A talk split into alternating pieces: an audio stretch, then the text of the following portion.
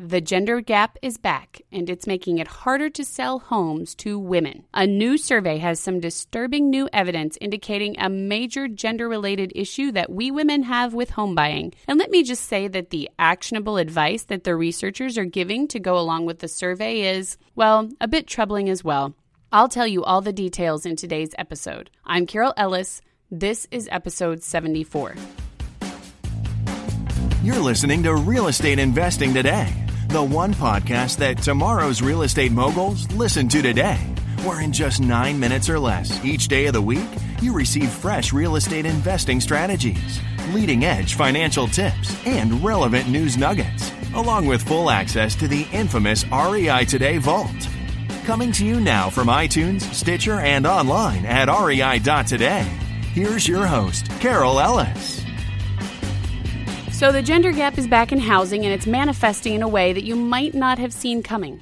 According to ValueInsured's Modern Homebuyers Survey, women have far less confidence in real estate than men, even though they say that they want to own their own home far more frequently than men do. We'll get into the numbers in just a minute, not to mention the advice from the analysts about just how to deal with this lack of confidence. But first, I want to take a minute to bring up a certain woman who definitely does not lack confidence in real estate. And if you take a few lessons from her, you certainly won't either. This lady is one of my favorite investors, Sue Nelson, and you've probably heard me talk about how her first deal was a 104 unit apartment complex, and now she owns more than 2,000 units and flips commercial properties for six digit profits on a regular basis, right along with her students, I might add.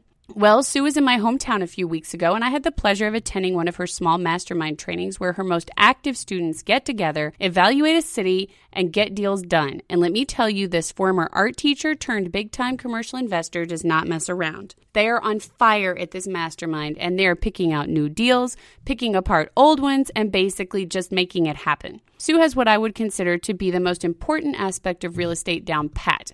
That would be confidence in her numbers, by the way. And if you want to know how she does it, then I strongly encourage you to attend a free training she provided to REI Today listeners at www.rei.today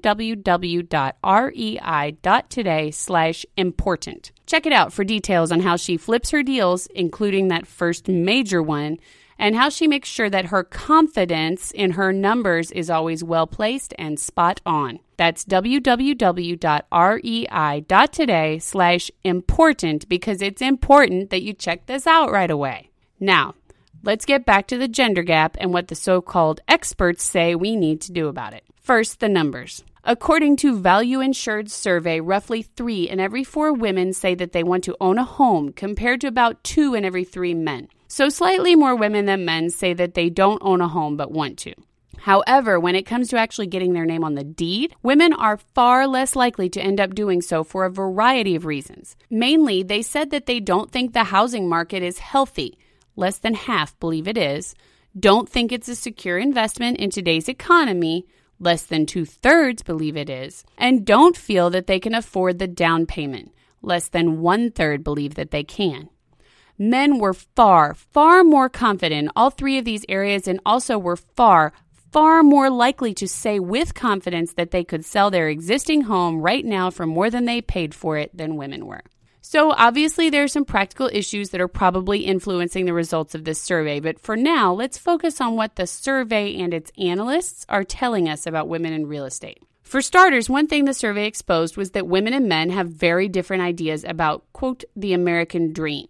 Women actually say it's mainly being debt free, while men say it is, as we've heard time and time again, owning their own home.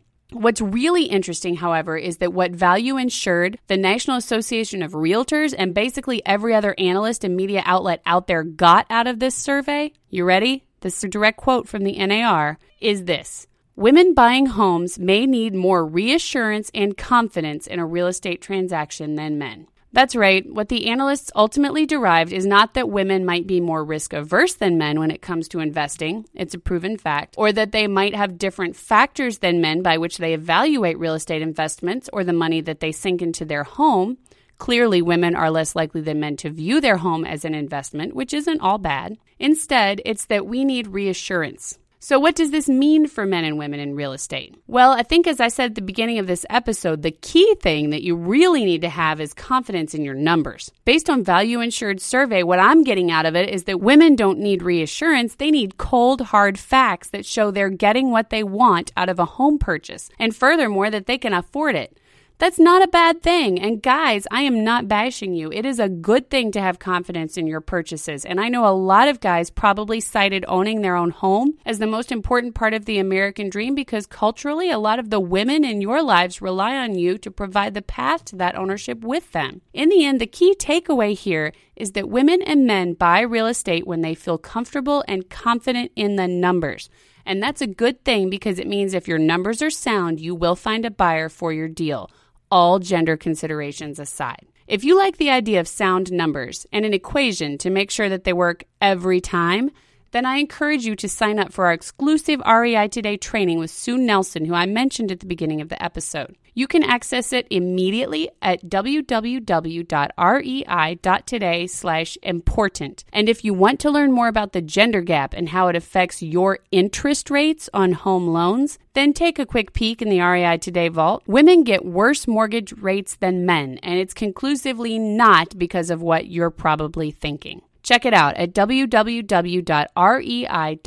slash vault right now. And if you're not yet a member, don't worry a bit. Just text REI today, no spaces, no periods, to 33444. And I'll provide you with fast, immediate access to this startling information as well as sending you straight to a treasure trove of trainings, uncut interviews, breaking news coverage, and a lot more timely, insightful information that will help make your real estate investing safer, faster, and more profitable. That's REI today, no spaces, no periods to 33444 or go to www.rei.today slash vault for more information right now. And remember, when you join us, you'll also be able to grow your network by interacting with me and your fellow listeners to REI today, not to mention my guests. So stop by and ask questions, make comments, and network with other investors across the country. REI Nation, Thanks for listening in, and please always remember this your best investment is your own education. Thank you for listening to Real Estate Investing Today. Be sure to subscribe right now on iTunes, Stitcher, or at rei.today. Your feedback is welcomed anytime by sending email to feedback at rei.today. This show is for entertainment purposes only, does not constitute the offering of any securities, and is not intended as legal or professional advice for your situation. Content is property of the REI.today network.